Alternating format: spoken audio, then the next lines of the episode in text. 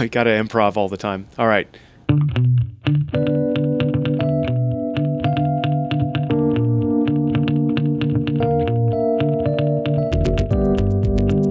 Welcome to C Lab, the Customer Education Lab, where we explore how to build customer education programs, experiment with new approaches, and take the myths and bad advice that stop growth dead in its tracks and just grind them into a fine paste that we can deal Wow, with. you're you're really of. violent today, but but I, I, I'm with you. Let's just grind it up. Let's let's grind it up. So happy National Pizza with the Works except Anchovies Day.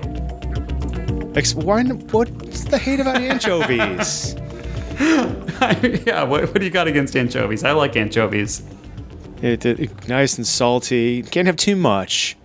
What are we talking you don't, about? you don't want the total salt bomb. I feel like they've got a bad rap. But you know what else has a bad rap? Customer education myths and misconceptions, and that's what we're here to talk about today. All so- right, let's do it. Dave, our last episode, um, if these air in order, was a recap of a conference that we both went to and spoke at called DevLearn. And Mm-hmm. Yep. it must be conference season because we're here to do it again. What conference are we talking about today? Oh gosh, uh, we are today talking about Skilljar Connect, and Skilljar Connect was. I, I think it was a really fabulous short conference. It was, you know, generally a day and a half, uh, held here in my hometown of uh, Seattle, Washington. And it, was wonderful. We're going to just break into some of the high level details of this and, and why we thought it was pretty awesome. Yeah, you know, I think one thing that's nice about going to a conference like this is if you listen to our DevLearn episode, you heard that you know often when you go to an L&D conference, you're going to have a mix of folks who some are doing internal learning, some are doing external learning. Uh, this conference is really focused on customer education and you know, sort of like CEdMA, which we've talked about in the past as well, it's it's an opportunity to really meet people who do the specific thing that we do, and that's hard to come by. So I, I appreciate any opportunity to bring our people together. Right. And I felt like I felt like this was home. I it Well, it sounds is. Really strange. But yes, but beyond that, of course, it's these are the kind of people that every single one of the people I met and talked with was a customer education professional. I there may have been a couple people that were were not in our field, but mm, yeah, I would say probably 95% of everybody there is dealing with the same kinds of problems and challenges that we are.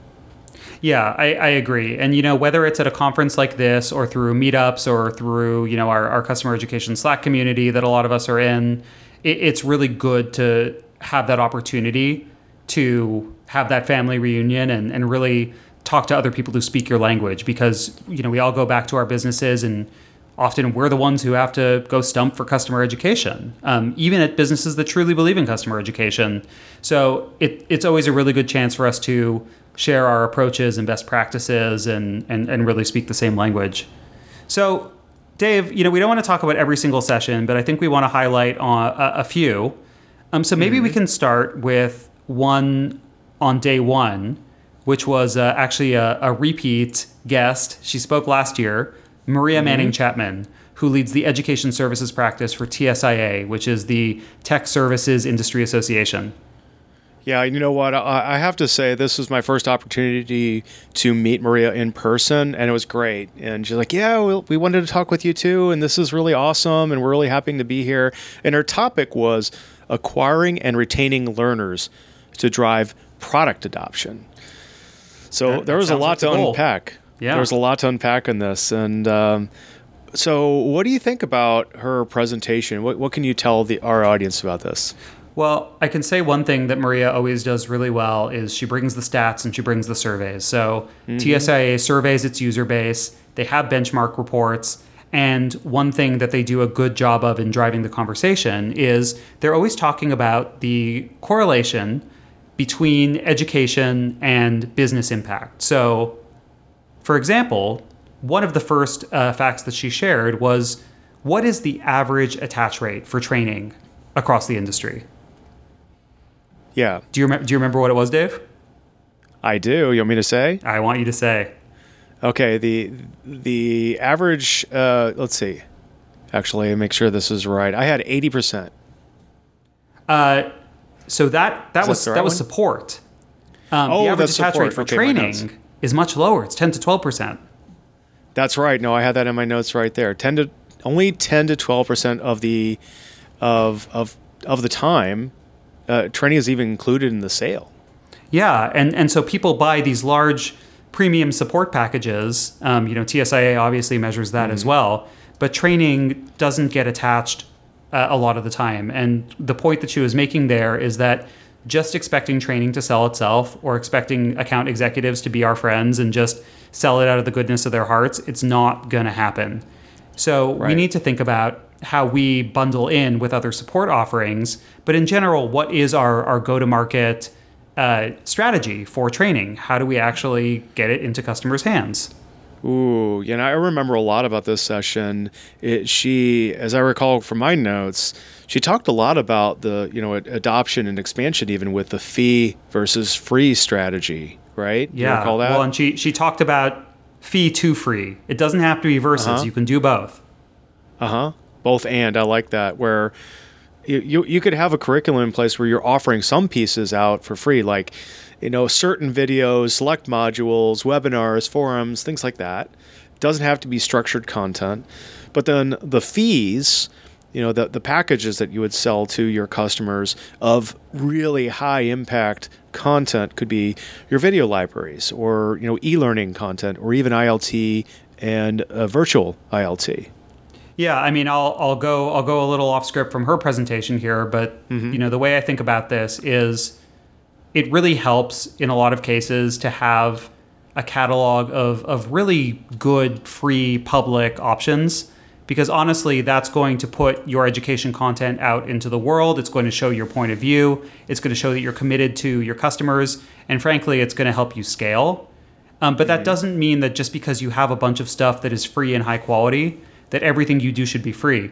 Especially as you start to customize or as you start to put in manual effort or do one to one efforts with your customers, you want to assign value to that. You want to have some way to show, hey, you know, we, we put in this much effort. And the point that I think she would make here, we need to have her on the show, but I think the point that, that she would make here is when you're going to go back to your finance team and say, hey, I need to add more trainers or more instructional designers, you want to be able to show that the work that they're going to be doing is going to be paid for.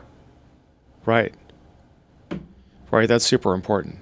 So, Dave, she actually brought up some really interesting impact metrics too, because you know we're, we're talking about revenue right now, and we're talking about being able to pay for yourself. But you shouldn't just be measuring the revenue that you bring in. That that could be short sighted. You should also be Yeah. measuring the the impact that you have. So, what what impact metrics did she point to? How do we tie uh, the work that we do in training to other parts of the business? Well, they, she she mentioned some really good ones here, and again, these are a little wordy, but bear with me. Uh, one of them was product subscription renewal rate. Right, this kind of affects churn So, for what, train. what is that? What is product subscription renewal rate? Um, so I have, well, we're in a SaaS, a subscription economy, right? We're selling our product over a year, two years at times. And what we want to do is show, in this case, a trained customer ver- versus there's an impact to that renewal based on whether my customers at an account have been trained versus not. Yeah, when you Right. when, when an account is trained, there's at least going to be a correlation that they're more likely to renew. You'll you'll probably see that correlation. Exactly. So that's a that's a good one, and, and we've talked about that in our presentation as well, Yeah. that we did at DevLearn and, and at other times. What else did she let's uh, suggest for impact? Yeah. Cool. Okay, here's another one. Um, so those of you who are interested in support call deflection, what is the call volume into support for trained versus untrained customers? That one can get interesting too because uh, you know I learned even in, the customer success industry, call call volume shouldn't be zero and it shouldn't be infinite. It should be somewhere in the middle. Probably lower lower end of it, and if you're deflecting some of those calls because you've trained people well, that's really healthy for you because then your support team isn't com- constantly overloaded and having to be, uh, you know, kind of interim trainers. Yep, that's that's a big one. And and frankly, if you can help generate efficiencies in your organization by reducing call volume, that adds up real Mm-hmm. quick. Yeah, and then there's a couple more. Uh, product purchase amount for trained versus untrained customers. That one's neat because y- you would you think that your training would actually have an upsell?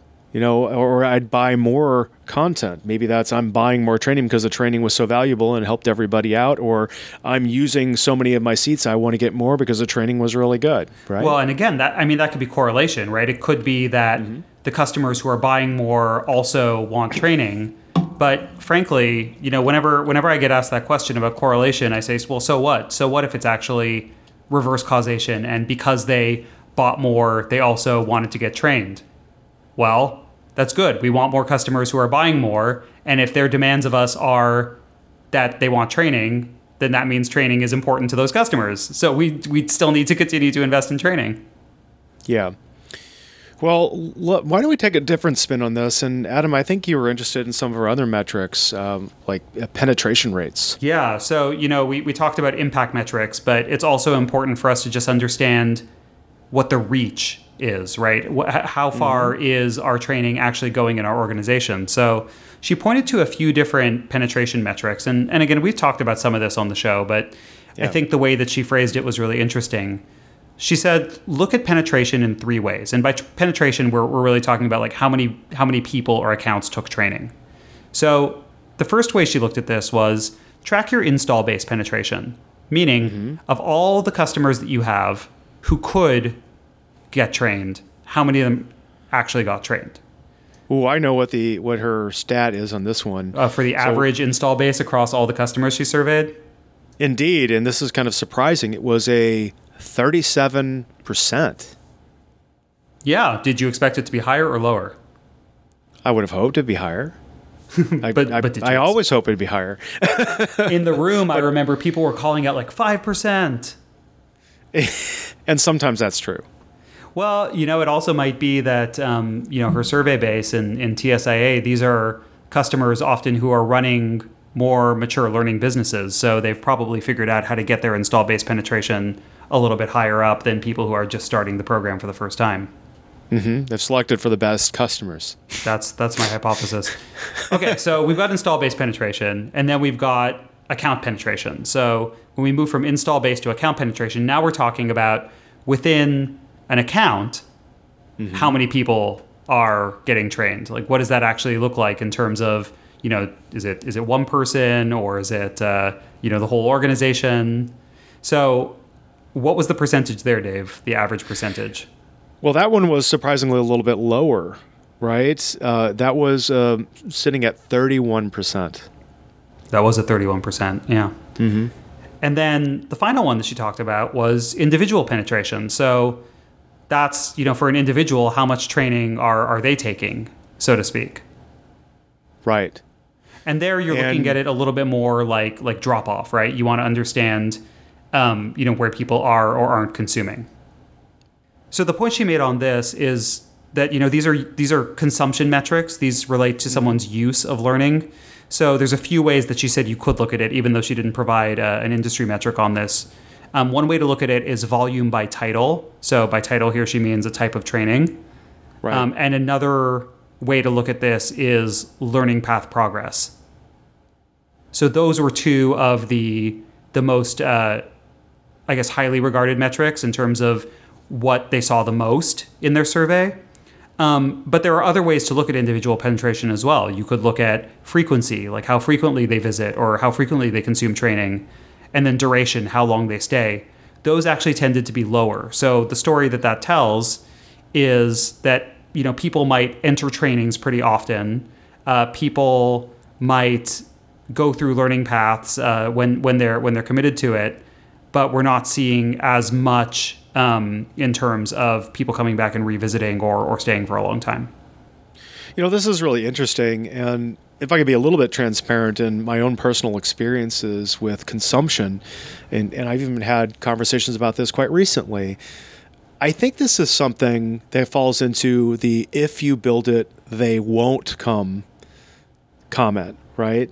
That you're building, you're focusing your education team on building all this great content. And unless you have some kind of a strategy for driving that consumption, now we have we have stats. You know, thank you, Maria, for delivering this, and we'll have her on the show as as well. it's a call to action for us. We really need to sit down and build a documented consumption strategy. How are we going to reach folks? How are we going to work with other teams and marketing and other other groups within our organization, customer success, our ProServe team, to really get those numbers up and convince people, customers included, of why the training will help you. Yeah, and it's also this is the point that I think she made is that the point of having a, a free to fee strategy is that the free part also helps people keep engaged and keeps them consuming. So if you're looking at this holistically, where you're not just looking at what's the uptake of my fee-based training, what's the revenue that I'm I'm uh, generating from it, then you can start to think a little bit more about what your objective is in terms of each piece of content on that spectrum. Absolutely. Yeah. Well, well, Adam, let's. I think we've covered a lot on Maria, and there's there's a lot of content out there that she has generated, and again, we'll hope to have her on the show. Yeah, I mean, uh, I, I, feel like we've we've now uh, scooped her on on all the great information that she has to share, but I guarantee that if we have her on the show, she will articulate it much more eloquently than we just did. Absolutely. Well, let, us spin on a little bit more and talk about a couple other highlights. Adam, you did a talk, and what was your talk on? well, Dave, I would hardly say it's a highlight. Um, but my, my talk, it was fun. My talk was on the golden rule for your customer education portfolio. And excellent. Yeah, maybe maybe I'll uh, maybe I'll I'll give this talk again. I, I don't like to repeat talks that much, but the point of this talk was actually it was outlining some of the experiences that I've had as a customer education professional because again a lot of the mm-hmm. folks in the room um, might have been new to customer education or you know even folks who have done it a few times.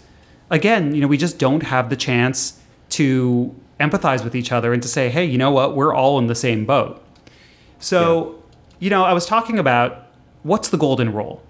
A lot of the time you come in to an organization and you're going to start customer education and the organization doesn't know what that means. So you're a team of one and you're kind of chasing after some tactics, and everyone asks the same questions. Like, Dave, what are the questions we always hear when people are starting out? What is this customer education thing you keep telling me about? Yeah, well, it, what am I supposed to do? What uh, what format should my content be in? Right? Like, should I yeah, do should webinars be video? or should I do videos? How yeah, long, how should, long should, it be? be? Yeah, like right, all, all those questions. What should I measure? What am I expected to measure? So, uh, how do what I build should it? I use? People ask the same question, but th- those are all tactical questions, right? Indeed. Um, and so the answer to those will be different based on a few different factors. So, what I was encouraging people to do in this talk is to start to get curious about their business and their learners. So, I had um, three. I had a three ring circus up there, a, a triple Venn diagram, a Venn triagram, I guess, if you will. and in my Venn triagram, I had three pieces. One was get curious about your learners. So, you know, if you listen to our last episode about uh, DevLearn, you heard about all these brain friendly strategies as far as how mm-hmm. people actually learn. What do adult learners actually retain? We have to know that, but we also have to know what works for our learners, what their preferences are, uh, what situation they're in. Developers might be very different from uh, a mobile first army of uh, you know AEs who are going out there and they want to be in training for as little time as possible. We got to know some of those assumptions. Mm-hmm. The second piece so, of the oh, go ahead. Oh no, so so are you saying that this wasn't this isn't cookie cutter? It's you're you really need to dial in to the the frequency that these people are on. Like uh, you just said something really interesting to me, like an AE account executive. That's outreaches bread and butter. Those and sales development reps, they have it's not that they don't have a long attention span is that in the context of their day to day they they certainly do not um, but as opposed to a developer who I was working with at Azuqua, who had a, a, a lot of time to learn, they could watch a 45 minute course. It's really interesting. Yeah, although you know you listen to developers a lot of the time, and they're like, "Well, just show me the docs. Like I'll go figure it just out." Show me the docs. That's right. Yeah. So I mean, obviously there are some stereotypes based on persona. I won't go too far into the stereotypes, but nothing nothing replaces actually talking to your customers and finding out what motivates them and what they're looking for um, and then combining that with some of the things we actually know about adult learning and uh, brain friendly strategies. The second piece of the Venn triagram was knowledge of the tool and technology landscape. So, mm-hmm. to make your portfolio resonate, you also have to know what components you are and aren't going to use.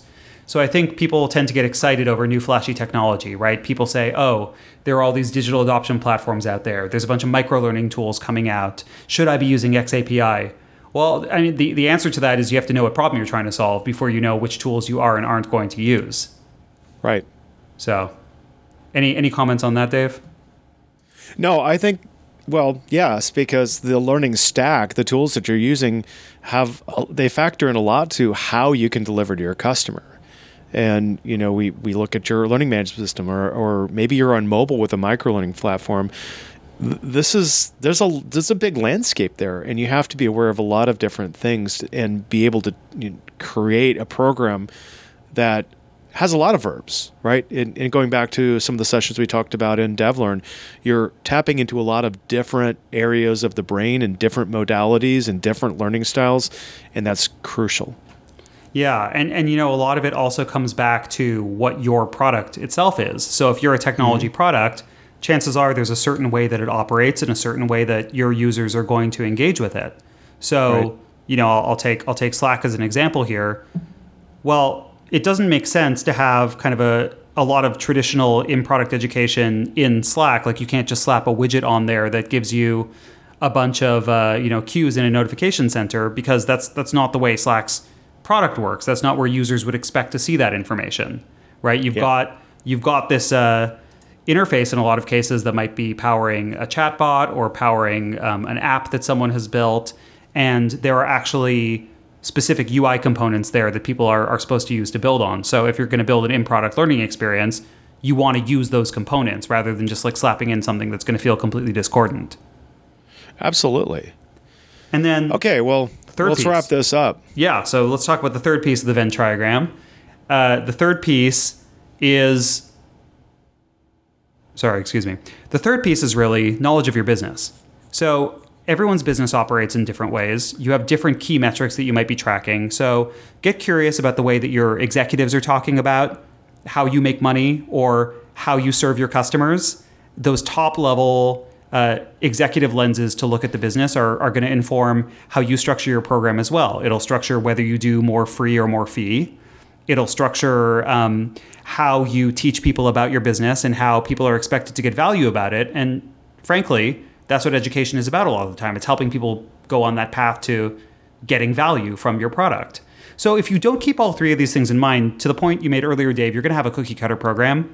And so, really, what it came down to is the golden rule for building your customer education portfolio. Like when you go from day one, low hanging fruit, to having a variety of programs, is the, the golden rule is the golden rule. It's treat customers the way that you yourself would like to be treated. And in fact, I, I, got a piece of feedback on there, which is, well, really, let's let's uh, think of it as the platinum rule: treat customers the way they want to be treated. So you have to know, um, you know, their preferences for engagement. You have to think about being respectful to them in the way that you're delivering learning, and you have to really think about that that kind of Venn triagram. Get curious about what their preferences are and what's really going to help them learn and make your program most effective. And that's how you're going to find a portfolio that's not cookie cutter but is meaningful. I really dig that. There's one other thing that I, that was one of my takeaways from your talk, and that's ultimately what customer education should do for your business. And again, that is helping to scale unmanaged customers. Right, you, you want to be able to give people all kinds of content to, and particularly, and and I've struggled with this in every position. It's great to be able to offer instructor led, virtual instructor led, but if you have a program that has all kinds of different tools those unmanaged customers are going to love you for it because they can get in and learn without you having to hold their hand every step of the way. Absolutely. So that was day one. There were a few other panels and a few other talks, and it ended with a really cool education expo where people were demoing oh, wow. uh, their own learning sites. But then let's talk about day two. And, and specifically, there were a few panels there, but I want to talk about yours, Dave. Oh, you want to talk about my panel? I want to talk um, about your um, panel. What, what was your panel? my panel was on certification. So, what we had talked about there was um, let, me, let, me, pull up my notes here. Goodness, well, so who, who was on your panel, first of all? Okay. Okay, so our panel was specifically aligning customer education and certifications, and we were talking about models for achieving integrated outcomes. Uh, Dano Nishi from Procore was there. We had Debbie Smith, and Debbie Smith is from QuickBase, and then of course me. Uh, Thomas Plaster, the director of product management of, of Skilljar, was there helping lead that session. Uh, and I think we had a really interesting discussion and dialogue that's uh, that really helped and, and i really like this. Every time we get into conversations you and i have had a conversation two of them in fact on this podcast about the the whole complexity of certification. And i think between dean and me and debbie we ran to all ends of the spectrum where dean what i really dig about dean's program at procore is his program is i wouldn't call it formal hard uh, what do we call that? High stakes certification. High stakes, yeah. It's not. It's it's Um, a it is it's a very scalable program. He he mentioned, you know, they they have uh, I think uh, you know in the in the six digits as far as uh, completions of their certification program. Yeah, 100,000 at least. Uh, which you know that is in fact a certificate of completion, but it is on the spectrum of certification. It means well, we're not, you know, deeply proctoring it. We're not going high stakes, but it's in- integral and important nonetheless. Yeah, and so we won't belabor the point on certifications. We had two episodes on it, but one thing that really resonated with me from that panel is there is a spectrum as far as what your certification program is doing. Is it a certificate of completion where it's really just you completed this course? Is it a an ABC, an assessment-based certificate where you're taking a test and then uh, getting a certificate for it, but the emphasis is still on learning, or is it truly a high-stakes professional certification that needs to be legally defensible? Right, and let's let's tap on that a little bit. So legal defensibility is extremely important. We've we've talked about that a little bit, but what I really appreciated, I think this is a breath of fresh air in, in any conversation that we've had on this. Debbie Smith, again from QuickBase, got into the weeds a little bit on what that actually means, right? And I don't know how far we got into it on our show, uh, but legal defensibility means that you're going to have to jump through some extra ho- hoops and have some established rigor. And these are universal standards. You know, these are industry standards that It's, a, it's actually you. a law. It's a law written in 1999 that she called out with uh, with 13 different requirements, and and these kick in when your certification is used for hiring, firing, or promotion. So most Mm-hmm. notably, when it's a certification where you have uh, letters after your name, right? If you're Dave Derington, PMP. Right, and I I recall even that if if you are listening and you're in our Slack channel, uh, Debbie did make a note in there of some of those some of that information to share with us. R- really vital stuff because, and this is something that I tapped on to close this thought out. I think it's extremely important for any of you listening, and any of you listening in particular that are thinking about building a certification program. Adam, you just did this. I'm working towards this. Is to really be be very cognizant of the word certification and what it means. I see people slinging that word around every single day and I take it upon myself, and I think all of us in our industry have to do this to say, look, when you say certification, it means something very specific. You know, low stakes, high stakes, we are going to jump through certain hoops. There's the concept of legal defensibility. There's a lot involved here, and it takes a lot of time and effort to build something. So you can, to wrap this session up, uh, you can go from one end of the spectrum. So what Dean had implemented was, you know, certificate of completion (ABC). Um, this is a great way to to do things, and it reduces the stakes, but provides a lot of value. And Debbie would be on the other side of that, where you know you have really high stakes. You know, something's on the line. Somebody's life is on the line. Equipment is on the line. Uh, these are really important distinctions to make. So if you're going to go high stakes, there's a reason. If you're CEO or you're VP of sales or somebody wants you to offer a certification class, get into the weeds on what that really means to them and help direct that conversation so that you don't waste a lot of time and you actually provide something of value to your customers and to your business. So I, I think that's that's a great point, and I really I got a lot out of your panel just hearing the the variety of different programs. But you know, kind of zooming back out of that and closing out, you know, whether whether you go to this conference or another conference, I think the real key here is when you get a group of customer education professionals together, you know it's going to be a good time because finally we're all speaking each other's language. Um, we're speaking the same language, one might say. So, Uh-huh. you know, I, I- I think, uh, you know, the word connect is in the title, and that's something that all of us as customer education professionals need to do more. So I don't know about you, but I really appreciated the chance to do that. I did, and you know, I made this comment to a number of people that that were there, and it, it felt like a homecoming. You know, we had alumni from all over the place, people that we used to work with, people that work with now.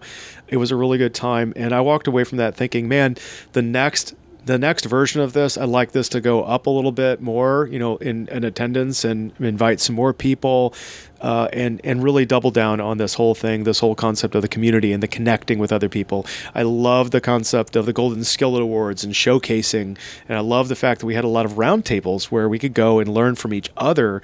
Uh, I don't. I know that you saw the same thing that I did. As you sit down at a table, and some people were had a lot of expertise and some people didn't. This was really a fresh, refreshing event.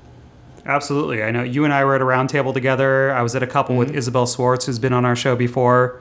So, you know, just uh, really having the chance to sit down and, and connect was super valuable. Now, speaking of connection, if you want to connect with other customer education professionals, we have a podcast website at https customer.education where you can find show notes and other material, including our interviews with other members of the customer education community. On Twitter, I am at Avramescu. And I am at Dave Derington. Special thanks to Alan Coda for our theme music. And if this helped you out, hey, why don't you help us out?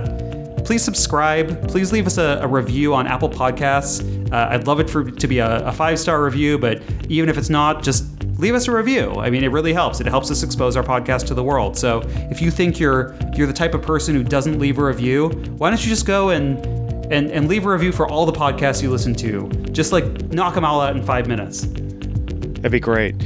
And all the algorithms love it. And to close out to our audience, thanks again for joining us. We want you to go out, educate, experiment, and find your people just like we did at Connect. Thanks, everybody. Thanks for listening.